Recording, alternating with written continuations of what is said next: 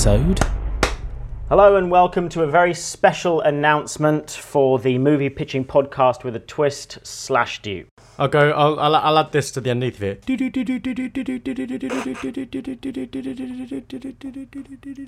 Yeah, thanks. Uh, with me, I have my co hosts and regulars, Dan and Ryan. Hello. Hello.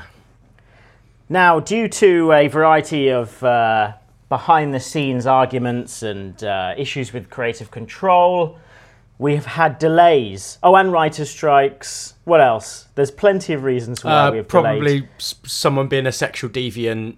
Probably the Britain, but not with us. Somewhere, Yeah, no- yeah, someone not with us, else. but This is why we don't have a guest this week. Yeah. Is that? yes, exactly. Um, we're gonna we've cancelled our guest, uh, both um, in the sort of uh, classic sphere. sense and also in the modern sense. Um, and for a variety of reasons, we thought that it would be fitting to bring to you at home an episode of Slash Dupe that has been delayed, the same as some of the films that you have loved uh, or, or eagerly waited for uh, on the run up to uh, the pandemic. So things like uh, Black Widow, that was one of the films that was delayed. People were looking forward to that. That was the next big Marvel film. Um, everybody, of course, was eagerly awaiting Avatar 2. Do you remember that? And 3 and 4. Those were delayed because of the pandemic. weren't we? Weren't we awaiting Avatar two for the last decade? yeah, we have. I'm fairly sure he announced it before the release of Avatar 1. Um, so those have been delayed for a variety of reasons.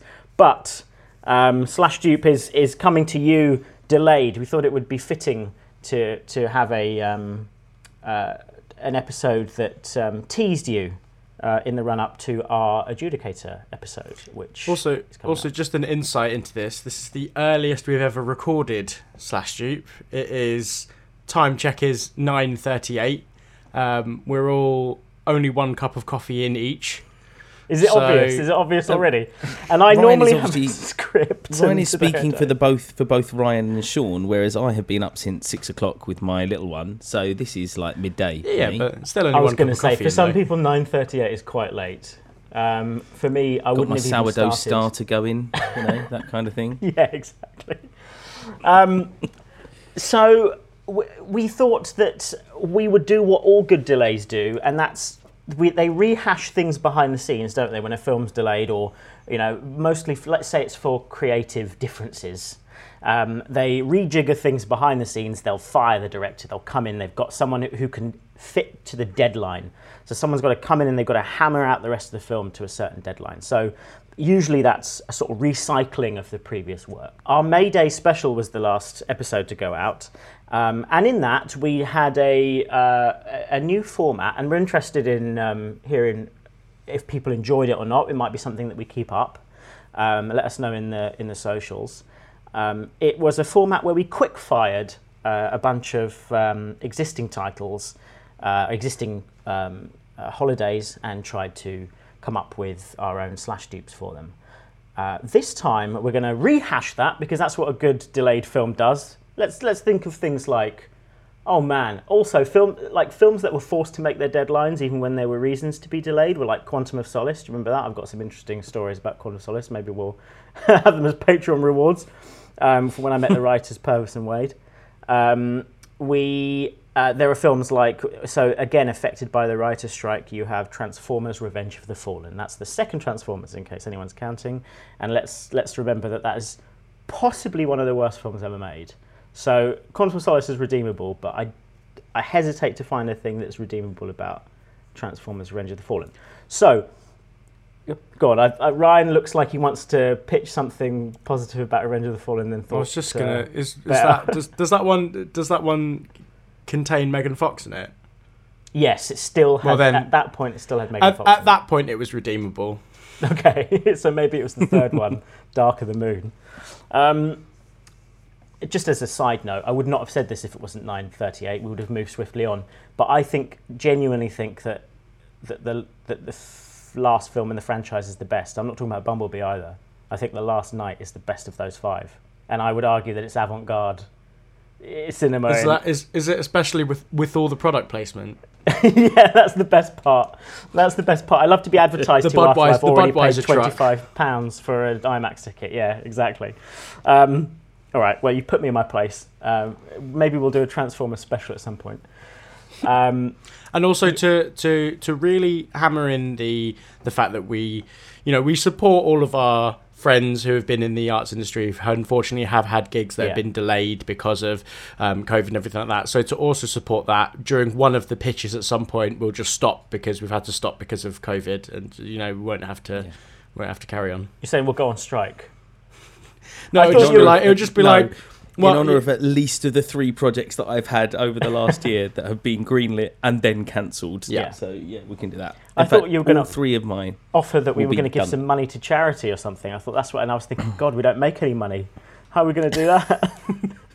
All the proceeds from Slash Jeep will go towards. yes, exactly. Struggling proceeds for this week's ourselves Um, but no, Ryan is completely right, and um, uh, we thought that we would do an episode that that hopefully would bring some levity to the idea that delayed projects can actually affect they affect real people, and they've you know they've they affect uh, the pandemic has affected the arts.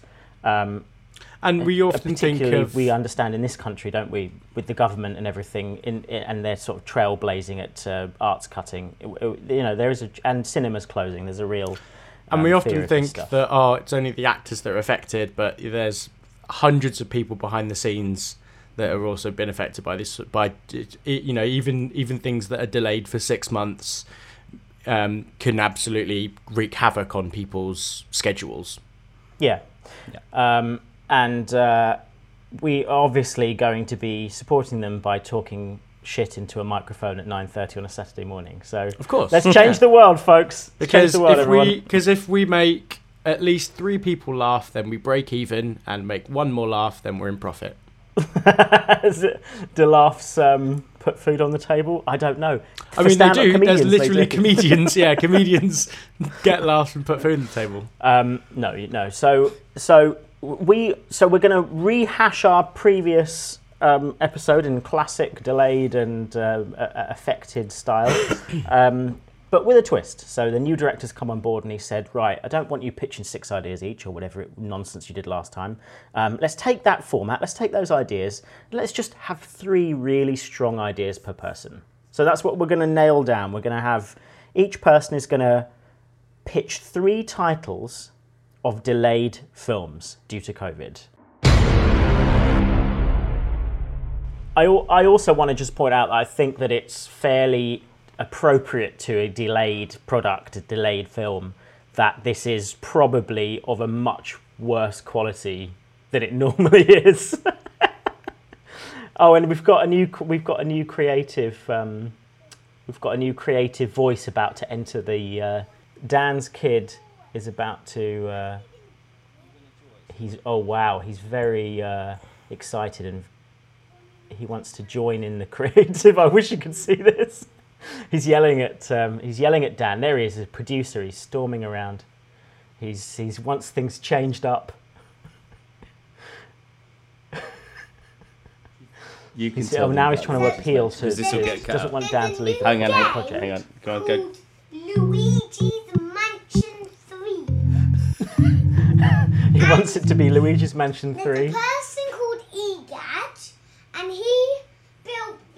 thing called the Poltergust Goo. And the, he, there's a poltergust that goes, you put it in the car so the ghost didn't see it in Luigi's Mansion 3. So they had loads of ghosts. Luigi can go through stuff with broken holes in.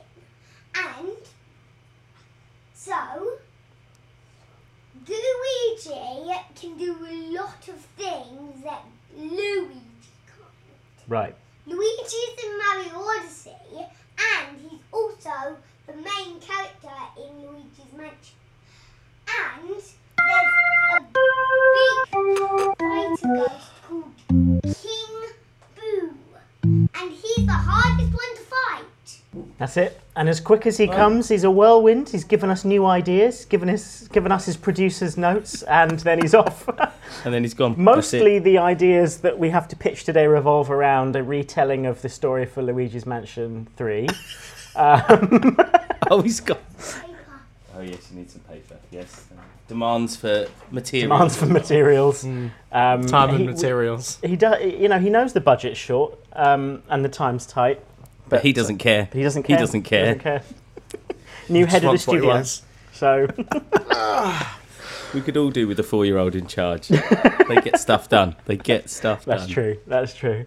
Um, and most studio heads probably have the same temperament and patience and outlook as a as a three year old anyway. Um, so that's fitting. So. Um, next time, next time we'll we will we'll promise this producer a, uh, a, a, a film a film down the line in the franchise that is a retelling of uh, uh, Luigi's Mansion Luigi's Three. Mansion. I, I guess it's in the zeitgeist, isn't it? It's it's, it's in vogue. It's like he, that's what they want. They go, oh, Deadpool did really well. Let's change uh, Justice League to be funny and and light-hearted and you know because we Yeah. don't want anything dark anymore because Deadpool did really well. So we, so we have that uh, we have that to come uh, with the time when we pitch everyone at home nine ideas based on Luigi's Mansion Three. That's that's an upcoming episode. Um, but yes, as promised, for now, uh, we will take some of the most interesting, uh, unique, and exciting titles from uh, the last year, year and a half that have been delayed due to the pandemic. This is this is what happens when films are delayed. They they end up Yeah. usually end up terrible, um, and the people chaos. Involved are exhausted and and This Can't be couldn't be, a better, better example. Couldn't Um, be a better example. So I'm going to start by pitching uh, the slash dupe title Free Guy. Now, uh, just a, a slight bit of background um, for my first of three Free Guy.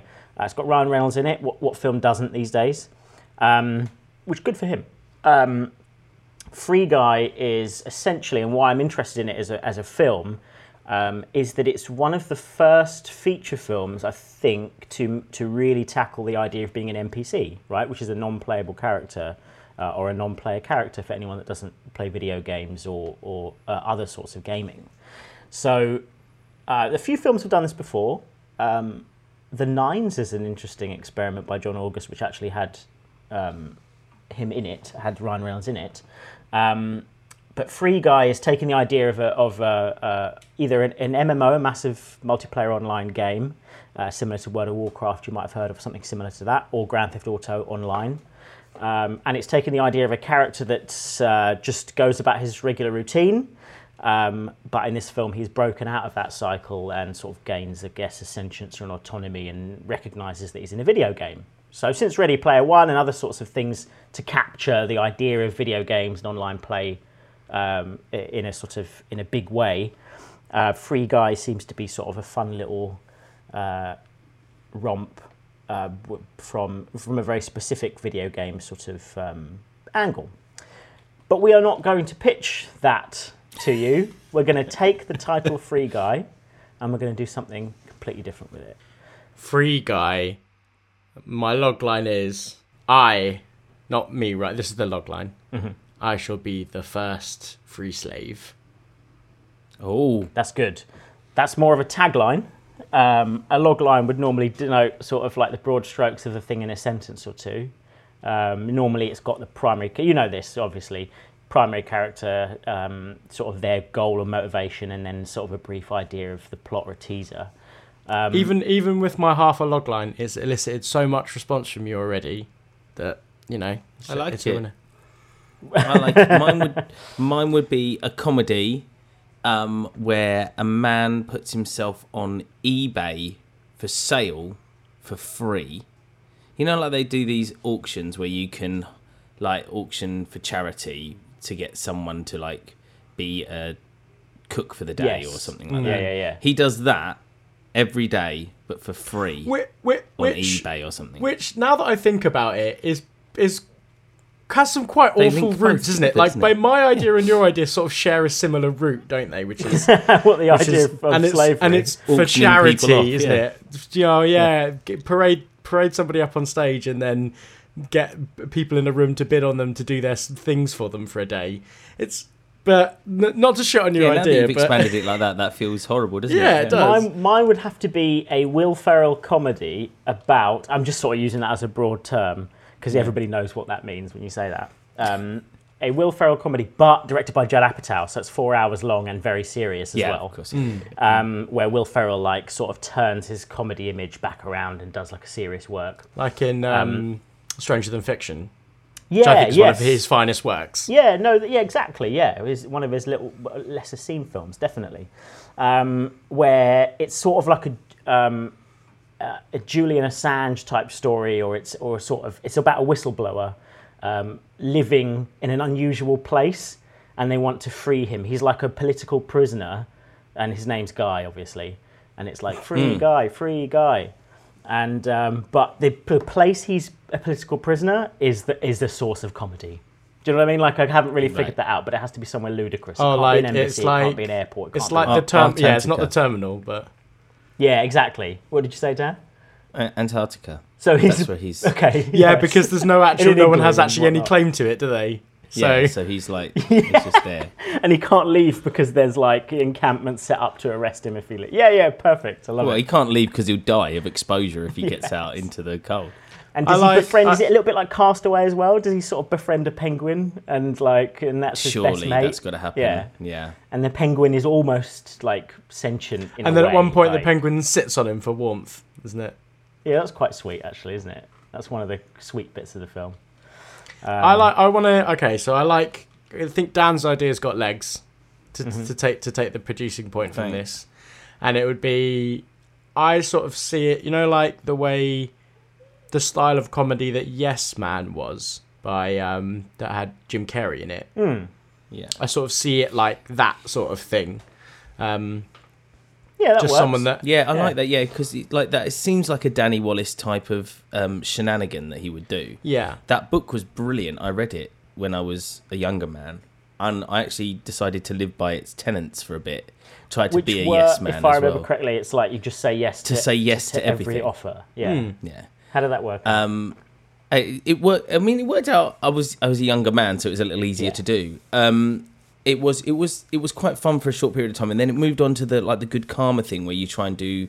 He create the the karma club or something where you do something good, once something nice, a random act of kindness every day. And um, I think I I ended up reading both books and just trying to combine both of them at the same time, which led well, actually it led to some fun shenanigans. I, th- I don't know if you've read the Yes Man book, but no, it's no.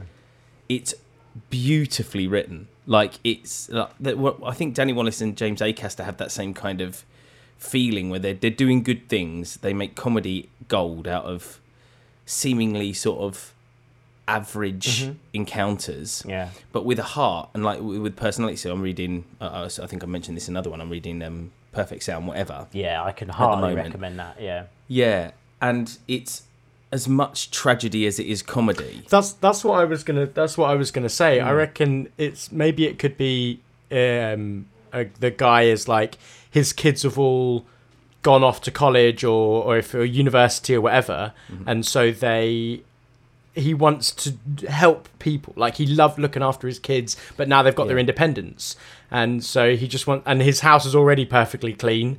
And He's got all this time and love to Yeah. give, and he wants to give it out. Yeah, yeah, absolutely. Yeah, that's really interesting because I, be- I watched a bit of Samurai, Samurai Gourmet um, and sort of expected it to be terrible, but actually it was. It's like a positive spin on the on a retired um, salaryman in Japan. So like a lot of it's quite tragic what can happen to certain salarymen after they their sort of purpose as y- as it were ends. But this guy finds a new lease of life and finds his finds a sort of new type of freedom and it's really positive and lovely so yeah i like Yeah. this it's, it's almost like a post retire it's like a film that says it's okay to to find a new purpose so Yeah. oh i like that it's quite profound let's just hope the producer doesn't come back in and ask us to put Gooigi in it Gooigi. He needs to have a goo version of himself. nice. That's that's free guy. Yeah. That's that one. That's Free up. Guy smash. Great. Um, yeah, love that. Right. So the second of the three of my slash dupe pitches is the film Last Night in Soho, which some of you will already immediately recognise as the new Edgar Wright film. So Edgar Wright has um, he's a huge fan of um, of horror, hence sort of Shaun of the Dead, but that still was sort of sh- horror smashed up against Spaced, which is what they all came off the back of the TV series.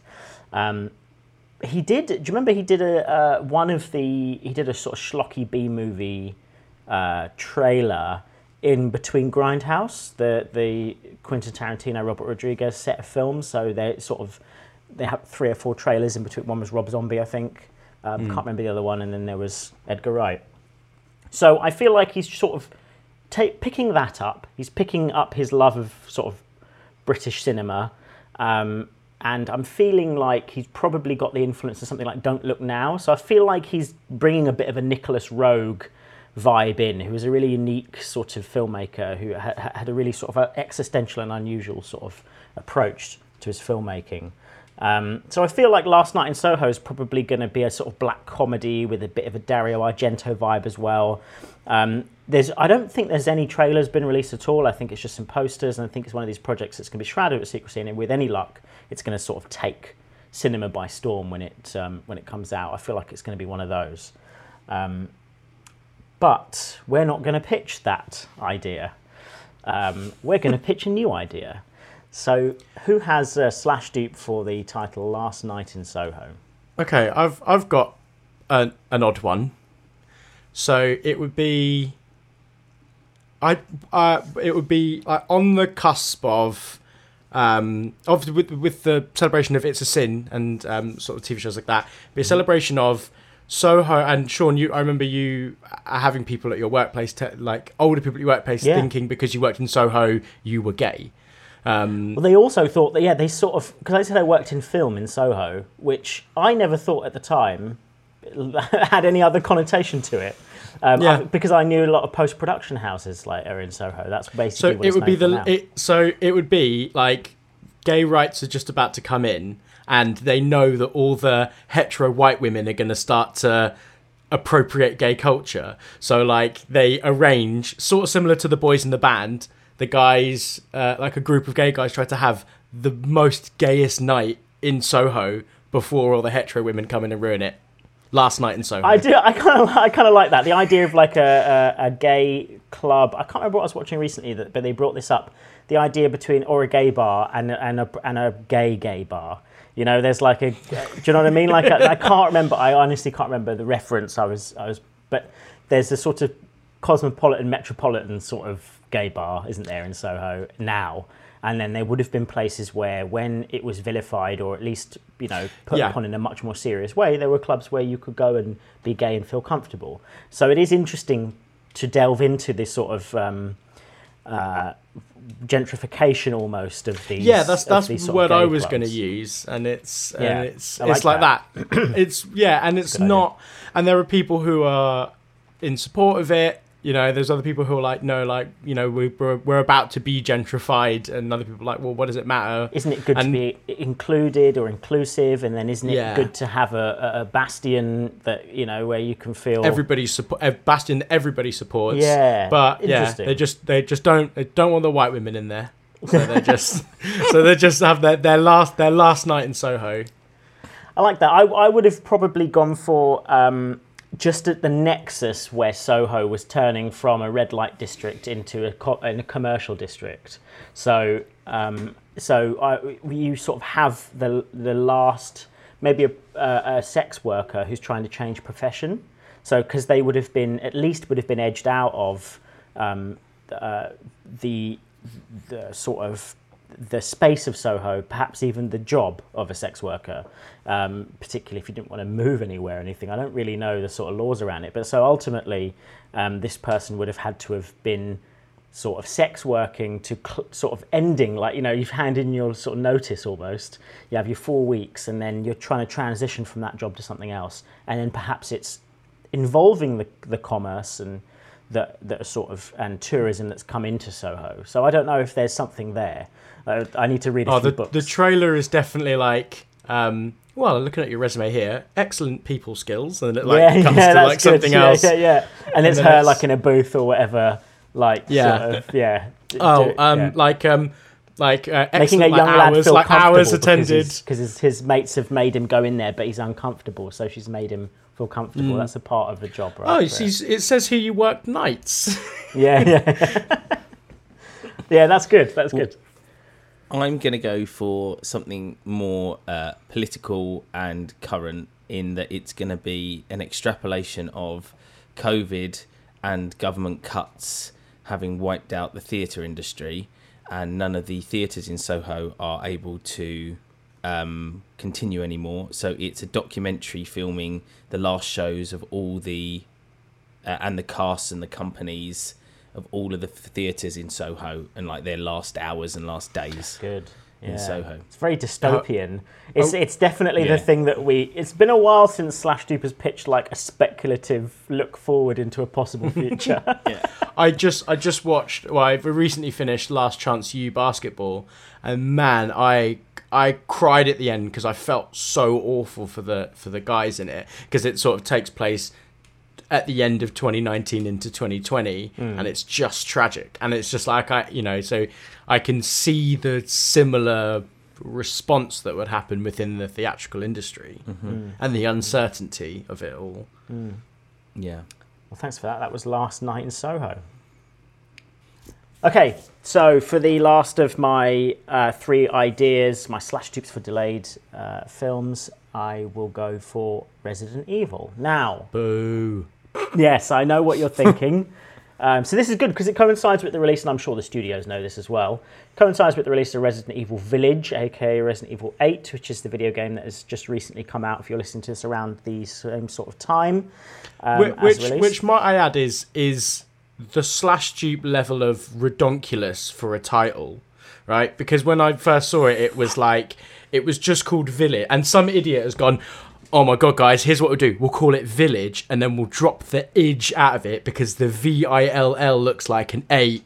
Mic drop, gives bills, and fucked off out the room. You're right. Like, it is slash dupe levels it of ridiculous, isn't it? It is slash dupe levels of ridiculous because then it fair, a then lot of flashed Japanese Resident Evil. games are, aren't they? Like if you think about like the way that me- like Metal Gear Solid Ground Zeroes and Metal Gear Solid Guns of the Patriots and all that, they're all like slash dupe titles, all, all the sort of translated Japanese, um, which is definitely an idea for an episode down the line.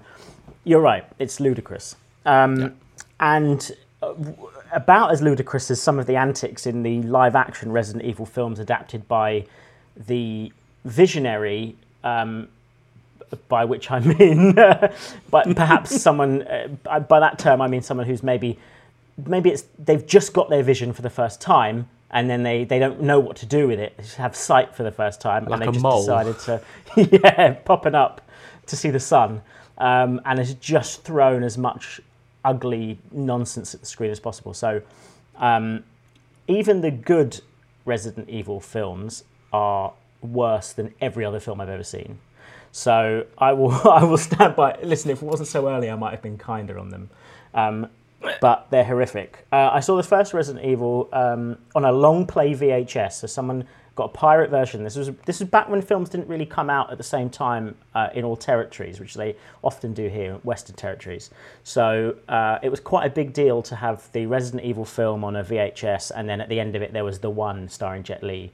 That was for a while. That was my favourite VHS, and I will not. Someone someone lent it to me, and I had to give it back as well. That was that's that's how it worked. Um, and I won't deny that at the time I felt something to see one of my favourite video game franchises. I, I came in on the second Resident Evil and then worked my way backwards. Um, so that's quite old school. Um, and I've loved this franchise, and it's it's it's it got me into video games, and it and and and there's a there's a lot to it. Um, so when those films came out, I wanted to love them. You know when you know that you hate something, but you but you but you kid yourself, and that's that happened a lot when I was younger, um, especially when it came to bad films. Um, and Resident Evil, I uh, I wanted to love, and I knew every second I watched it that I hated everything about it. Okay, I've got I've got Resident Evil is the subtitle to the new Dennis the Menace film, Yes. right? Dennis the Menace, Yes. subtitle Resident Evil, and he moves his family move into like a cul-de-sac somewhere, and he just starts tear like tearing. You know, he's like, great, this is a whole new playground, a whole new group of people to mess around with and screw with. But actually, the heart and soul of it is that he's lashing out like this because he misses all of his old friends and he's in a new area and he doesn't understand it and he's scared. Yeah. So he becomes the Resident Evil. Can I also say that? Oh, sorry, Dan, gone. No, no, no. You go first. I was just going to say that I think it should open with this microcosm of his old friends and his old playground, where you know he's being a menace, and they're all they all have their own, as children do. You don't often see it, but they have their own power structures and dynamics, and the way they're all raised it brings them to a different way of play. And when he moves away from his friends, who you sort of see it as a bit dark and a bit weird at first, when he moves to the cul-de-sac, you see the same dynamics in the adults in that cul-de-sac and how they are as neighbours and adults. They have the same you sort of childish human impulses and attitudes. So by the end of it, he understands how to manipulate them all because they're just children essentially. And as you said quite rightly, this is just his new playground. I mean, we're not going to top that, really, are we? my my idea for that would be um, a post um, post career, um, like another documentary on Evel Knievel. Once he's finished and retired, and he's uh, settled down, so he's a resident evil, and uh, just watching what he has to do to make ends meet, like making mini uh, plastic motorbikes and painting them and selling them on, or something. What's the Korean angle?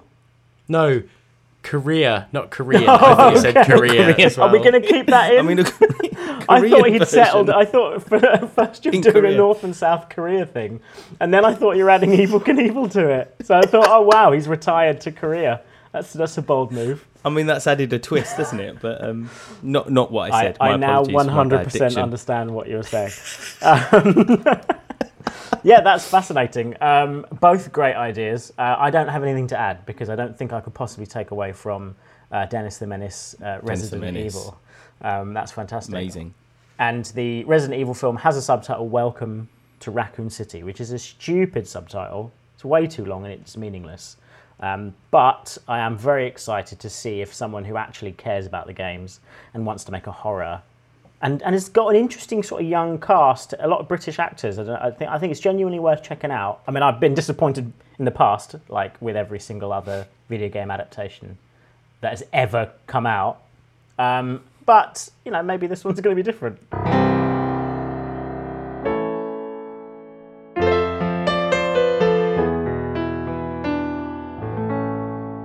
Okay, so I've got um, a whole bunch of uh, action movies as mine.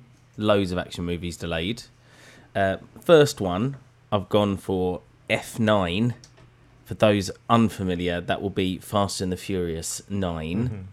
I'm pretty sure it has another subtitle as well, um, but I have no idea. Well, they they did do a thing, didn't they, where they had they wanted to do sort of Furious, Fast Six and Furious Seven, or don't don't quote me on that. It might be like Fast Eight or something like that. So they wanted to do that, Right. and I think in certain territories they did. Instead of so they had Fast Seven and Furious Nine or something. Do you know what I mean? Something like that.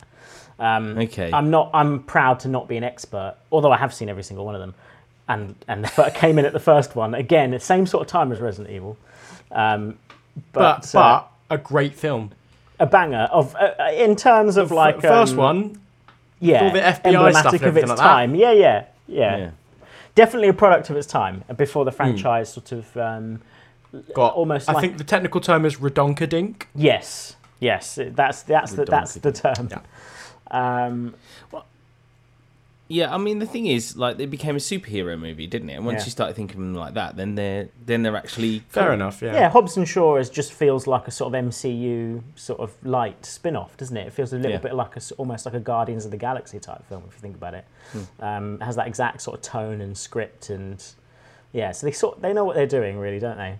Um, so, but in, initially, yes, it was a, a based on a, on an article about the street racing uh, gangs and some kind of part of the world, and became the Fast and the Furious. Big- big Fast and Furious. Love So it. F9 We're not going to pitch that though, are we, Dan? We're not going to pitch Fast no, we're not going to pitch that.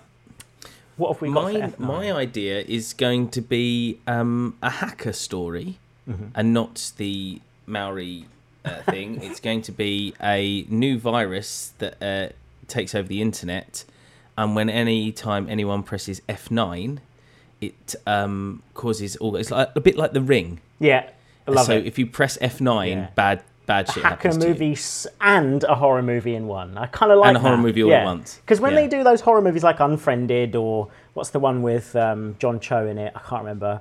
Um, but they when they make these sort of That that that was the Grudge. no no they- he did um, he did one called I don't know it's, it's like a Facebooky type horror film. Um, or maybe that was Unfriended. He did another one where someone's looking he's looking for his daughter online. Um, but anyway, they do these sort of techie online sort of horror films, and they sort of play on social media and stuff. But they don't actually deal with with quite quite a sort of pernicious idea of viruses. That's called Searching. Searching, right? Maybe maybe you get a virus by pressing F nine or something. Yeah. it gives you a. It doesn't have to make sense. No, does it doesn't. In fact, the less it makes sense, the better movie. as well. Yeah. Yeah, We'll get Becky exactly. Pantling from uh, from this Train Terminates episode to uh, to whip up a script. Uh, for so us. I was thinking. So um, I recently discovered uh, a metal band called Spiritbox, and they have a song called "The Rule of Nine.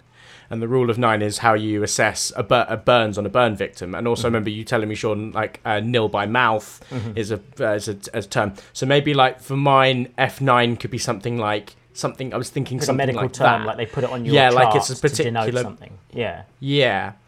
And I don't, I, yeah, I sort of, you know, if you, or if you reach like F9 or so, uh, you know, I'm also now just thinking it could be about a cool ass jet, couldn't it? Well, my pitch is just going to be like some kind of Formula One sort of, or Formula E, but nine. So Nine. maybe it's in the future or something, or maybe it's in the past, and it was it's one of the one of the preliminary sort of. uh, Maybe it's maybe it's No, how no, Formula because One it came goes- about, no, or but how bear in those mind- sort of Formula. Sort It of whatever. goes, it goes up to one. Yes, So like, perfect. so F9 is like pedal, pedal carts. pedal bikes. Oh no, it's not going to be another Will Ferrell comedy, is it? it's like it's like a whole bunch of kids taking it like way too serious. Like you, you see the like in, in like in someone's garage, and you've got like Yeah. the kid who's like the like like um, It's the, the, mechanic, the head mechanic. sequel to Hot Rod, F9 yeah, Hot Rod 2, prequel, you know. prequel to Hot Rod. Yes, yeah, prequel. then yeah, and they're playing themselves, but but as kids, Yeah. like with like makeup to make them look younger and like doing young acting. So it's basically like a whole SNL. It would be sketch. like every time that, that you have like probably nine kids, right? And you'd have like nine kids, and they're all when they're like in the shop working, they're all adults. But when you get see them from another adult's perspective, it's the child actor. yes, that's yeah, that's great. Love it. That's a good Love way it. of handling it. Well, good. That was F nine. Well, they're brilliant. Yeah, yeah that's that's F nine. We've uh, we've smashed that one, uh, and the next one, which which is hilarious uh, that we're doing a delayed one because we've delayed our special on this over and over and over again. It's no time to die. I think we must have scheduled in the, Five. the episode Yeah. for this about five times now. Yeah. Um, it's going to be amazing when we get to it. Yeah. Is Um, it, or is it going to f- just the or is it gonna expectations be- are built yeah. so high? Yeah. Um, no Time to Die, of course, is the 25th instalment in the James Bond film series um, when it arrives finally. And it is. Is it going to be Daniel Craig's last one? I mean, Yes. he always says that this Yeah. one's the last one. This time but he it really is means officially it. though. his last one. This one, he really means it until the next one. Yeah. This, Well, they time haven't announced personal. a new Bond, so I'm fascinated because I am, all, and we will probably go into some of this in our in the ep- in the Bond episode we do. But I'm fascinated by sort of the uh, business decisions that go behind Bond, right? Because there's a lot of business decisions. Obviously, the franchise has often, as well, for a variety of reasons, sort of gone on into bankruptcy a few times, you know, or, or the franchise has lapsed because the company, sorry, has gone into bankruptcy. Um, so it's basically one of the big franchises keeping MGM afloat, if I, if I remember correctly. Um, so I'm fascinated by the, the, the sort of monetary decisions that go in. It's very political, isn't it? You know, the decisions of who plays Bond and, and when and why. And, and there's a lot now attached to it um, politically as well, with the idea of it possibly being a woman or a person of colour. So I'm fascinated by that. Um, so the fact they haven't announced But we won't it- be touching that No. today because that's not We what we're talking we? about. Um, no time to die. I mean, that's honestly how I feel right now. so uh, maybe it's a uh, a movie about um, a dad who's just trying to get through life. Um, let's let him have six kids. Yes. and he's like maybe he's in a maybe he's got in a he has the opening is that the family get into not a very bad car crash. The kids are all fine. But maybe like he's broken a couple of ribs. And um he's just got to get on with his day. And it gets more and more ridiculous like he ends up getting more and more injured. Probably jason statham right? Playing playing the dad. And he just gets into more like completely innocuous things though like maybe he trips over in morrison's or Yes, something just like normal things that could. A friend of ours yeah. was putting the So bins out and broke her ankle. Like just putting There the we go. bins out. No, there's nothing, not uneven ground, no bad weather. No. Broken, broke her ankle. So it's like kindergarten cop, I think, Yeah. but with Jason Statham, and he's he's just a dad. I say just a dad, getting on with his life, um, constantly getting more and more injured, and at the end, maybe he's got to save his kids from something that he doesn't realise, and he's got no Yeah. time to die. No so can we die. have a B plot? I'm feeling like Mr. and Mrs. Smith vibes. I'm feeling like Yes. there was another film that like that, that has this sort of vibe. Nobody came out recently by the guy who directed Hardcore Henry. I, li- I like this idea that there's a B plot going through the entire film where there's some sort of I don't know sort of MI5 or there's some sort of James Bond subplot um, where there's there's this a little bit like um, uh, oh man, that film with Geena Davis in it is such a great Last Kiss Goodnight. Is that what it's called? Long Kiss Goodnight. Long kiss goodnight. Such a great film. So you've got, but but the B plot is threatening at every turn in this this sort of shaky cam Yeah. sort of Bourne way to interrupt into his life, but it never does. Yeah. So all of Never the shit does. that happens to him is all just his own family and Just all the being a dad. innocuous, yeah. boring stuff. Yeah, And it's not even adj- it's not even adjacent. It's not even like it crosses over and affects him. It's just threatening to at every the, turn. The road down the road down the road is where the gun the gunfight's gone, but he's he can't hear it because his kids are screaming in the Yeah, house. And that's when someone hits him with a pillow and he gets a sprained yes, neck. Or exactly. Something. And you're expecting Which, Jason which, Statham which to absolutely actually go happened ham. to me. Did it? Did it? You got in a pillow fight and sprained your neck. Yeah. Brilliant. I think I I, was s- beating up Sean. I sprained my neck recently doing um, a sort of Did- a, a- Asian Oh, did you sort of head really? dance. For, yeah. for for Barb's for Barb's enjoyment. Yeah, so my aunt was laughed so much at it because she'd never seen me do it before. I just was moving my head in a sort of traditionally, I guess, sort of Asian style. I'm happy to hear if I'm being intolerant in the comments. Um, but uh, but but y- she loved it so much that I did it for about 20 minutes straight, and by the end of it, by the next day, I'd sprained my. You've always got to warm up before you do your neck It's moves. true. mate. Always warm I up. I didn't realise. I thought I was immune. Rookie you know, mistake. I, I was. I used to be so young, and I could do the head Age movement. comes for us all. So I no time to No die. time to I was- die.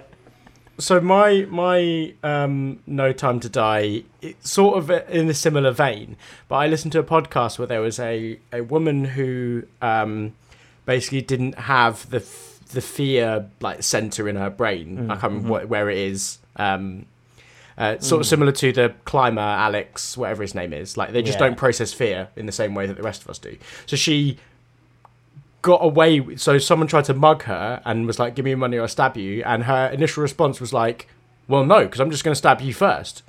And like this guy was she just had no fear she had no fear of any of these things so it would be this like a short film about this woman like trying like having this thing and not have and like having a whole conversation with the mugger and then just walking away and the mugger's like following her and he's like, no, I'm just not going to give you any money. And she's just going on with her day, and this mugger is still just following her the entire time.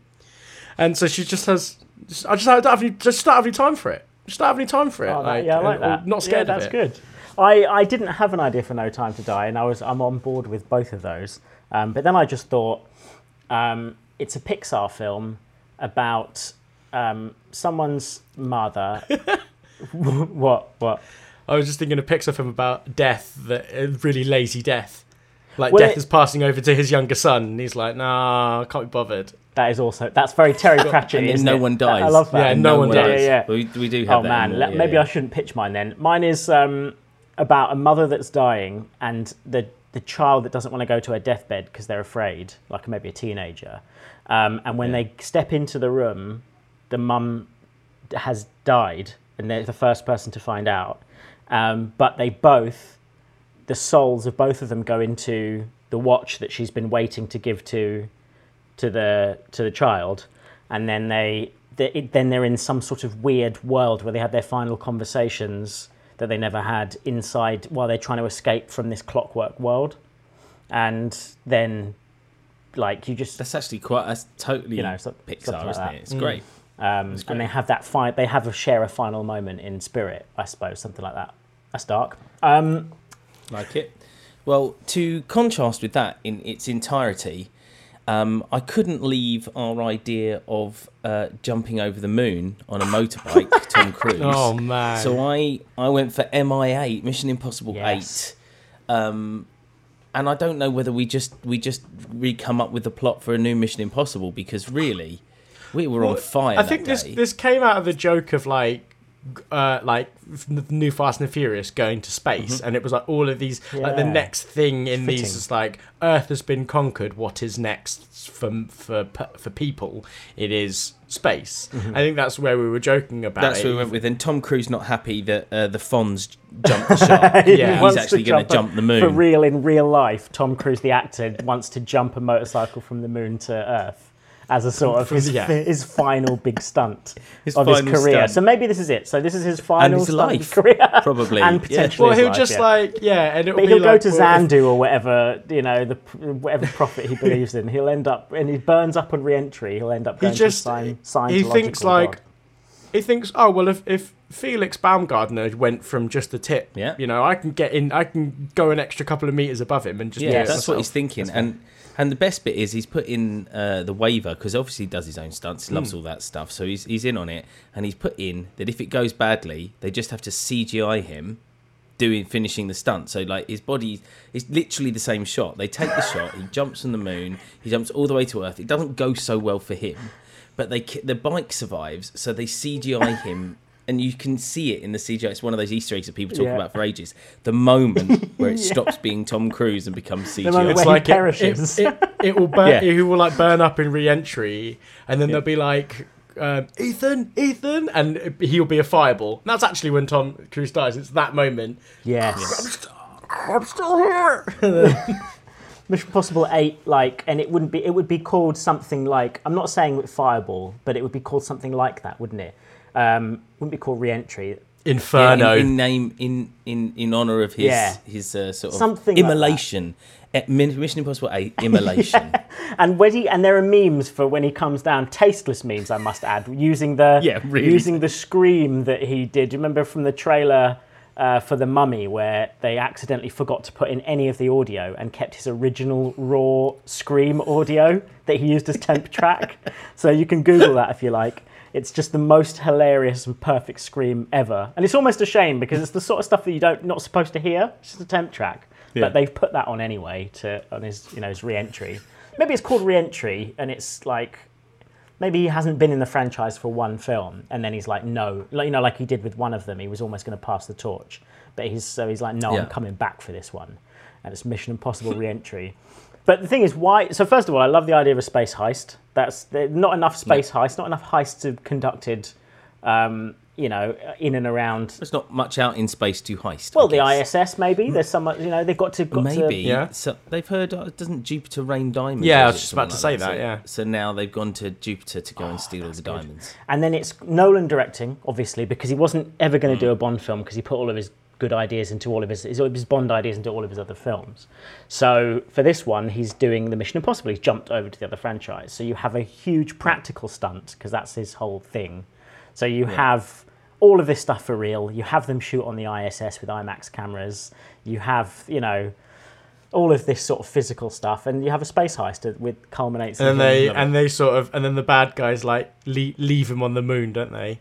We're going to leave you on the moon as the dark side approaches, and then that and he's got to race the dark side of the moon, and then, and then he sees the ship fly off, and they're like, Ethan, Like you can't Riddick. do it, and Like he sees Riddick. Yeah. he sees Run- a crater. away from the light. Yeah, he yeah, has to do the exactly. And that's the Yeah. running. Listen, it's perfect because the that's the running running, scene, scene. There's always a running Yeah. scene in every And good Tom Cruise film, it's and in everyone zero Mission G. Impossible film. So it's Yeah, so it looks even more epic. And then he jumps onto the Moon Rover motorcycle that's been created by Yeah. NASA themselves in real life, so that you can get the you know the twenty minute teaser extra about how they built this Yeah. motorcycle for just for Tom Cruise, with the big wheels and everything. So he rides that, and then somehow there's some sort of ramp that takes him. Leaves. Yeah. Yeah. And he'd have to get the It's from a trajectory just right, isn't it? Isn't it? Yeah, from a Yeah, he crater out, yeah. and he sees mm. the Earth, it. and down there is his wife. Remember from like the third film, and she calls to him, and somehow he hears it. He's got an Im- no. He's got an implant. One of the, like oh yeah, a, Ghost like Protocol. a retinal implant. retinal implant. Yeah, but this retinal implant is like a um, tera, terabyte, like 15 billion terabyte um, MP Mm-hmm. Uh, camera, so he can actually see her from the moon. He, he like he zooms in and in and in and in. And Yeah, in yeah, and yeah, sees yeah. her. And it's got all of the data from all the other satellites as well, right? And all, Yeah. and it co- and it gets his trajectory back to Earth, so he knows it's spot, Spot on, on. yeah. And he uh, and then that's how he's going to get back to his Wouldn't wife. it be more epic if he just Do you know what? Do you know what? yeah, I'm actually he's told- gonna. I- I- it I falters know what I'm halfway doing. through, and he just figures it out. I'm himself. gonna. I'm gonna. I'm gonna maybe. I feel like then Tom Cruise would go, hold on a minute, I won't make it. I won't make it in re-entry. So he's like uses his t- and he's like, all right, which which one of the satellites is is is being taken out of orbit? And then they they hack onto it. Oh, the the and it's definitely one of Elon Musk's one because he'll probably Yes, like um, he'll fund it when he and then he has to time his trajectory perfectly with landing onto the satellite and and getting then in it. riding the satellite on the bike Like on the satellite. Yeah, riding so the it down heat shields, so the heat shields will protect his re-entry That's good. Yeah. That while he's on the works. bike, and then as soon as and then and then as soon as it lands, and then he'll just ride the off bike it. Bike comes off, right?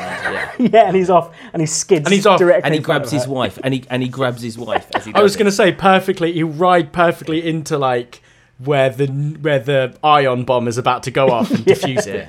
Some sort of, and Elon Musk is in it playing himself. Well, let's Yeah. let's never Yeah. forget Elon Musk was in Iron Man two playing himself. Was he? I don't. I Yeah, don't recall. when they go to Monaco. He's like, "Hey, Tony." I don't know how he sounds like, but he's Not like like, that. and then. Not like that. No.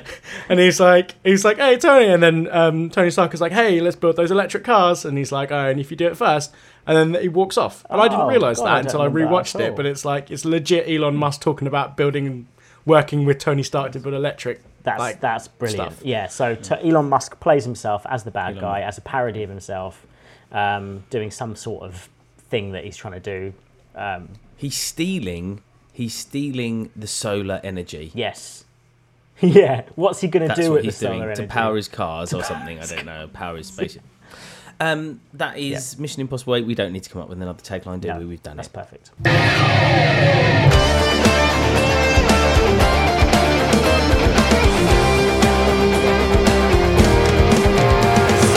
So I've got three, as the uh, episode has preluded before me. Uh, the first one that I'm going to go for, quite an interesting film, No Way Home, and that is the title of the Spider-Man sequel. Which, if you remember, a few months ago, there was a lot of joke titles that got pushed around by the producers, by uh, the actors themselves and it was all like the real oh i'm going to tell you what the real title is and it was like you know s- s- sticky web syndrome or something like Yeah, that yeah. like it was you know whatever it was and it was like a real big joke and i think it sort of played into the uh, played into off the back of sort of tom holland's character as a person um Yeah, but like his- obviously we're not going you to can't tell him doesn't he? anything. Yeah. yeah, you he loves to tell him anything, things can't tell him And that's anything part. They love so that in the franchise. That's part of his Yeah. appeal, isn't it? Um, yeah Yeah, and also because it was it was Homecoming, which obviously was a play on the idea that um, that it was coming back to Marvel after Sony, Columbia Pictures, whatever, yeah um, had the uh, Spider-Man franchise. Um, then it was Far From Home, which was because he was going on a cool European road trip, um, and now it's No Way Home. But we're not doing that, are we? We're not doing the third. No, we're not doing film, that. Tom Holland's series. Maybe it'll be. By So- the way, it might be the first franchise to get a fourth one because that's not because he's still going Yeah. strong, and that's not happened yet. It's only got up to three, right, and two at the last one, Mm-hmm. Garfield. But Yeah. anyway, something to look forward to. So my idea for No Way Home, I think it would be it would be too obvious to go for a sort of someone's crashed a plane and uh, they and they um and they have to find their way back. So I'm going to play on Sean's favourite thing. It's a space adventure But we just where the had one nav of those. sys- where the nav system nav. goes out and they jump to unknown coordinates. Mm, and they have to right. get home using Eight- m- charts and, I know maps and I know what you're stars and- thinking. I know what you're thinking. It's exactly what like Star Trek did, didn't it? Where they're like Star trying Trek Voyager. Star Trek Yeah. Voyager, right? But this is, but the kids But these days don't even know what that is, right? They go, they go Star. Trek. Isn't that the thing with lightsabers? And Oh, right, so Kids. this is so Oh. you just you just you just rip that story straight out. Yeah. Um, Yeah. and I it's think you could definitely do like it better. Controversially, I do think you could do that idea of being stranded so far from home, knowing that this generation won't actually get there. It's only the next generation, or maybe the one below that. Like working for a goal higher than yourself is not something I really felt when I watched half of the series of Voyager that I watched. So I didn't feel like that was the point.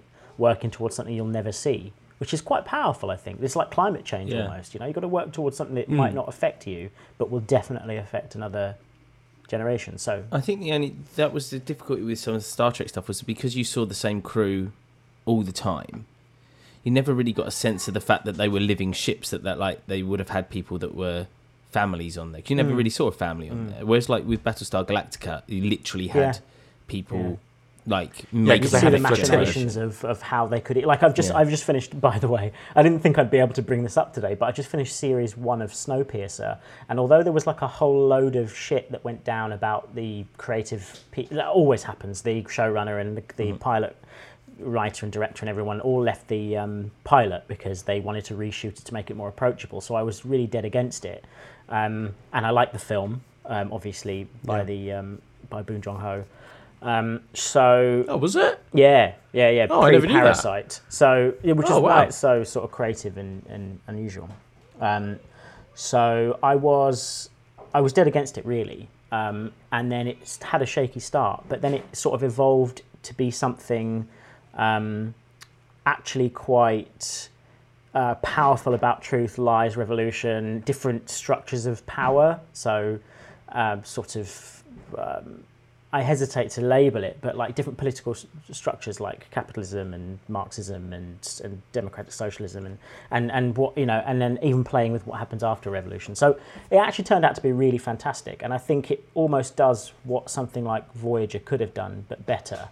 So that's me sh- just shilling for a series one of uh, Snowpiercer on Netflix. Um, but yeah, I like that as an idea, right? That's kind of cool. Um, I don't know why I. I'm Yeah, gonna. go on.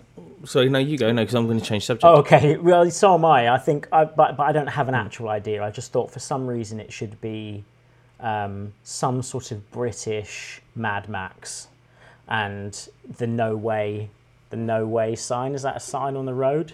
Oh, That's. If I made that up, I don't it's drive. no entry, isn't it? I think.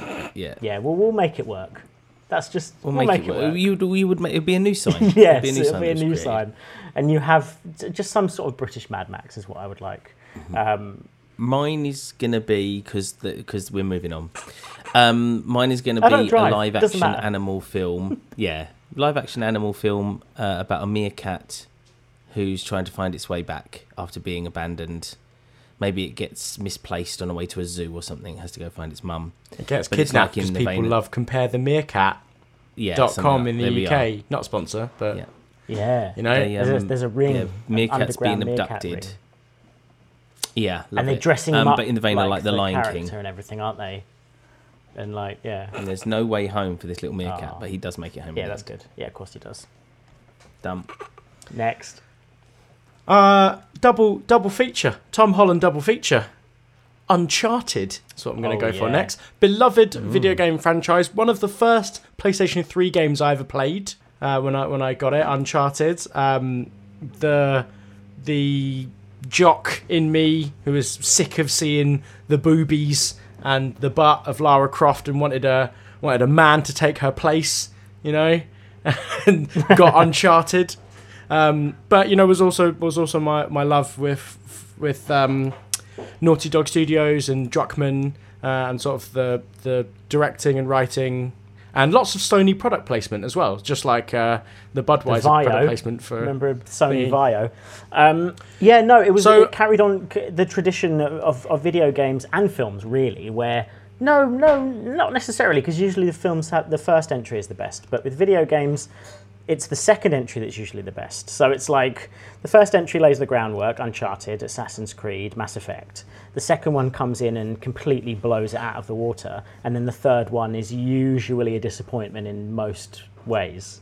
So it's like it's uh, so I, yeah, it sort of started that tradition, the Uncharted. So the. Uncharted, so they're turning Uncharted into uh, into a film series starring Tom Holland uh, and Mark Wahlberg as Sully. And actually, there was a there was a, a photo that I gushed all over on the internet of seeing Tom Holland with um, Nolan North uh, actually on set Yeah. to voices Nathan Drake. So you know, it was like one of those moments where like the film and video game stars collided, and and also it's it brings favors. We talked about Resident Evil earlier, which which was a pile of dog shit.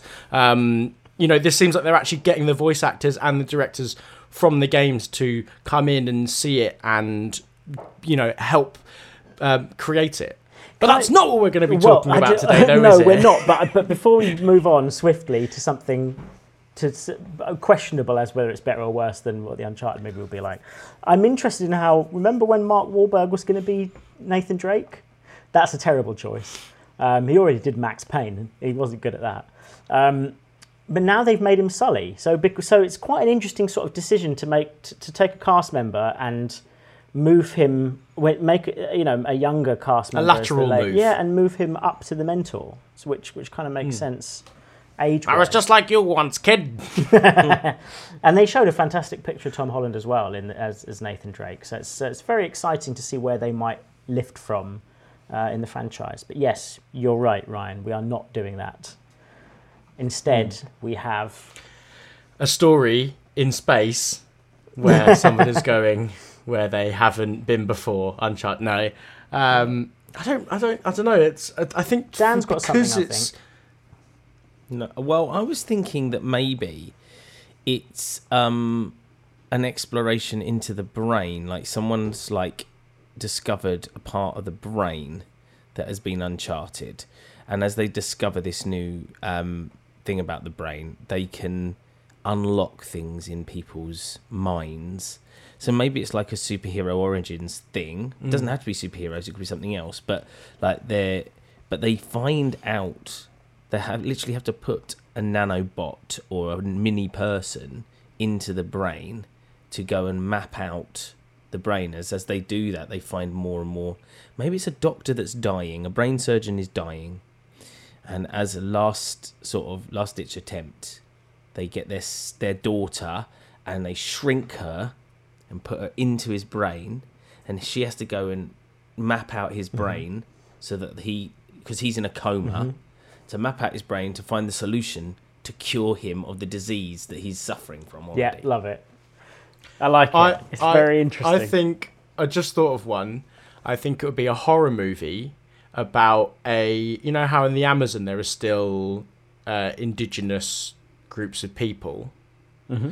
Um, so it would be like a uh, sort of a, gr- a group of like plucky teens go backpacking and they want to just no let's go off trail in the amazon and like you know let's just walk until we like you know find out where we're going like no maps or whatever and they come across this like tribe that hunts them in this area because they know it so well because they're the indigenous tribe and probably probably cannibals and then so you know it's like they're going But it's a movie that came out in like the late 90s, early 2000s, where it's okay to sort of other s- tribes yeah and see them as Yeah. like, yeah, as as Well, I mean, it, I mean, like Midsommar sort of did that, but they made it European, so everyone was like, "Oh, it's fine." I guess so. Um, But there's, I think there's a difference between sort of folkloric sort of approaches to. Although I haven't seen Midsommar. Yeah, and and actual people that might eat people. Yeah. yeah. So um, yeah, that's good. That's good. I don't have anything to add to Uncharted because I like both those ideas so much.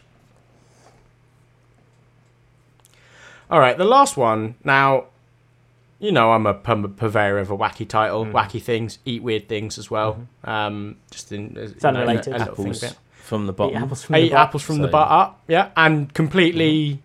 You know, don't don't throw away any of it. You know, zero I've percent done wastage. that recently, and I have the rest to of say, you. no, no, no. I've started doing it recently, and I have to agree that it's the correct way to do it. It is. So No pu- question. purveyor of weird things. Shower oranging, which is a whole other thing we'll talk about at some other point. Yeah, that is ridiculous. But I found a I found a, a, a ridiculous title. Well, a long title. It's probably just a it's probably a translation from a, a Japanese title, which is probably much shorter. Um, but the English translation is "The Cornered Mouse Dreams of Cheese." and what's the story and what this is- Did you say this film had it was delayed, but had it, had it come out uh, already? It it was delayed. It was delayed, um, but then got, it got released in in Japan like later on. It was delayed because of COVID, but then it, it got released later on. So this one has already been released. But I thought the title was amazing, and it is it it, it does fall under the the yaoi genre in. Um, in, in Japanese art forms, and it's about a a man who breaks up with his wife, moves in with the guy, ends up falling in love with the guy, and then has to make the choice of whether he he f- f- c- uh, continues his life um, as a sort of Japanese man finding a woman, or whether he takes a chance with falling in love with the man. Um, so there is, so yeah, the, but that's obviously that's not what we're going to do today. No. So the cornered mouse dreams of cheese. Well, to me, that sounds like a uh, spy code phrase that you say to let another spy know that you're in on the game, right? So, The Cornered Mouse Dreams of Cheese sounds to me like a, the latest adaptation of a John le Carré spy novel. Um, Interesting. And who knows what it's about? I have no ideas, but it's just a classic. It's the sequel to Tinker Tailor um, and it's it picks up from you know those previous characters. There's just something about that sort of classic British spy vibe I get from the Cornered Mouse Dreams of Cheese. There's, there's there is like like the original title might have had the connotation of. There is a sadness to it, um, uh, which which is both the code phrase and also sort of what might happen if of, of a uh, sort of double agent or a triple agent or a quadruple agent. No, wait, that wouldn't make sense. There'd be no point in being a quadruple agent, would there? Yeah, because you wouldn't be crossing anybody. You'd cancel each other out. but uh, triple agent maybe. Um, but that's quite that would be interesting because actually dealing with the psychological ramifications of having to be a either a double or a triple agent that would be interesting. So like where the allegiances lie and well, the the Americans does it really well, don't they? About the sort of the sleeper agents in.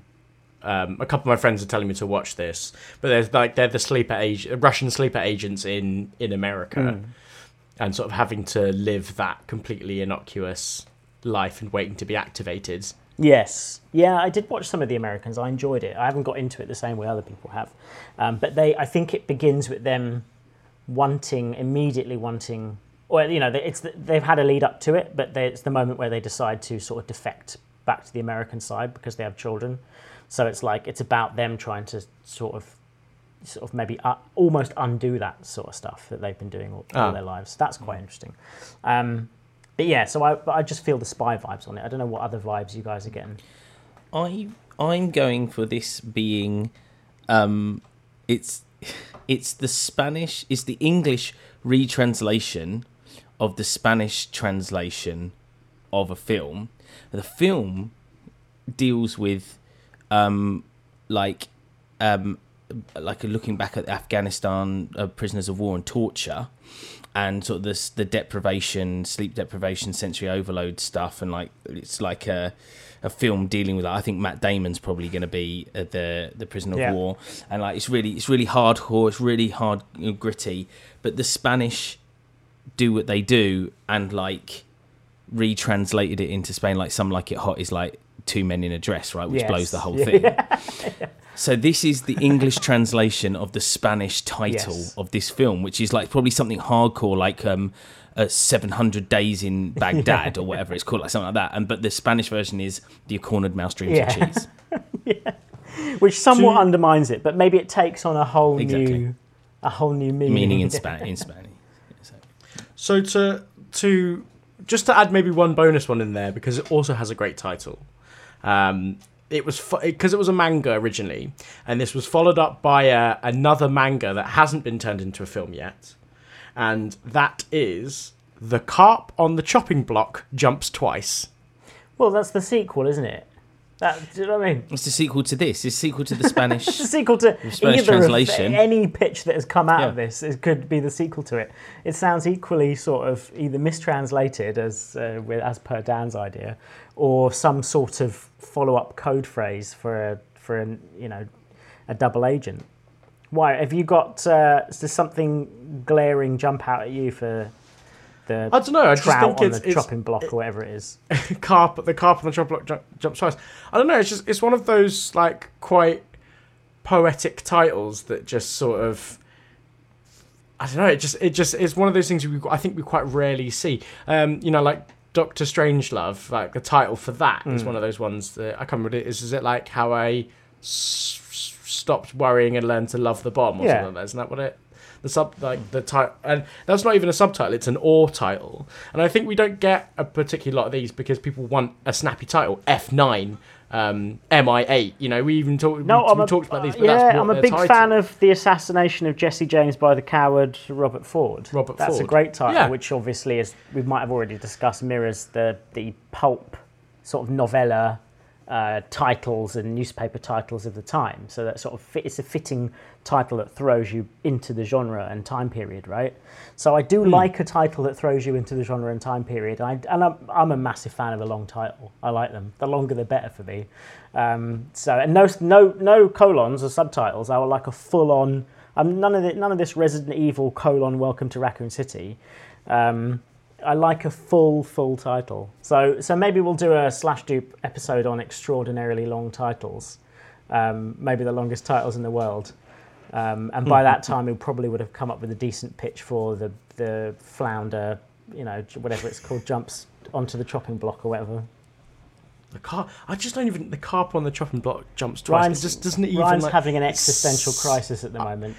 He's- Because I've only had one cup of coffee, as I said earlier, and now all that caffeine, that caffeine's run out. And normally by this point, I'd be on cup two and just like tap myself up to the to enough to to when the sun comes out, and I can like sort of absorb it like Superman. But like being, you know, so people in at home will have lot- will have got one episode extremely late. Do you remember we did? Was it our Christmas one we did, or, or we did one with uh, Joffrey? That, Yeah. Oh, Joffrey. so went we had one that was like, two in the extremely morning, late, and and the quality for that is questionable. And then they've had this, which is extremely early for some of us. Definitely questionable. So- yeah, yeah, sure. So let us know uh, what you thought of our titles today. Um, give us some of your own. Um, let us know if you like this new format that we're trying. Um, in between, we, we love the guests um, coming on. They're, they're our bread and butter. They're, they're, the most exciting part of Slash Dupe for us. Um, but we like to throw in these episodes every now and again um, where we just sort of go off on a specific subject or title uh, or something and is, is currently going on. So let us know if you like those. Ryan, where can people um, find us if they want to give us some feedback or, or, or share us to other people?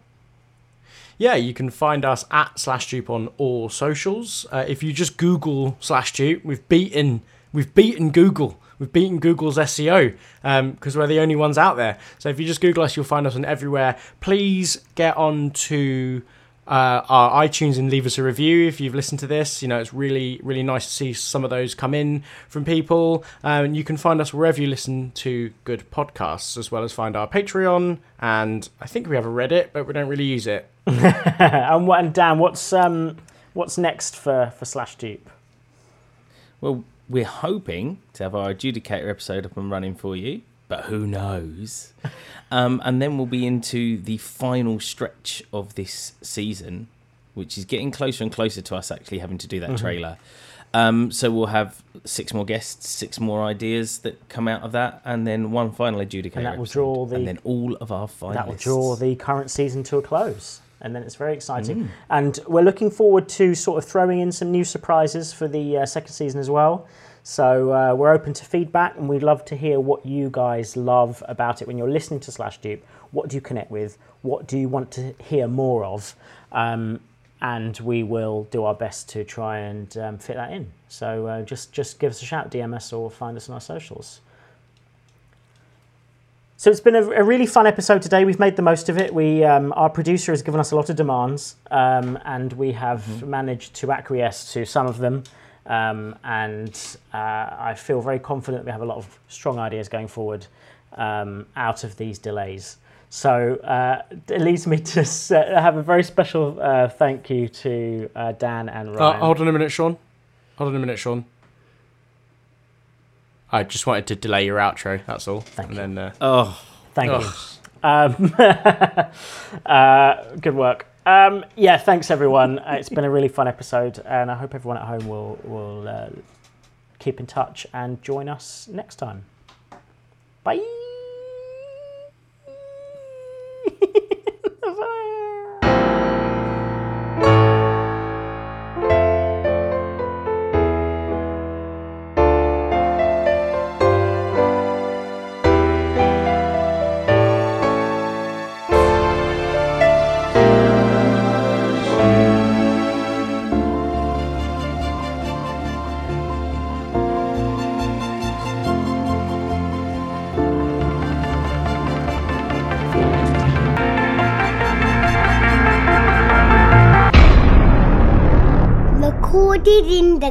Studios 2021. What's up, danger?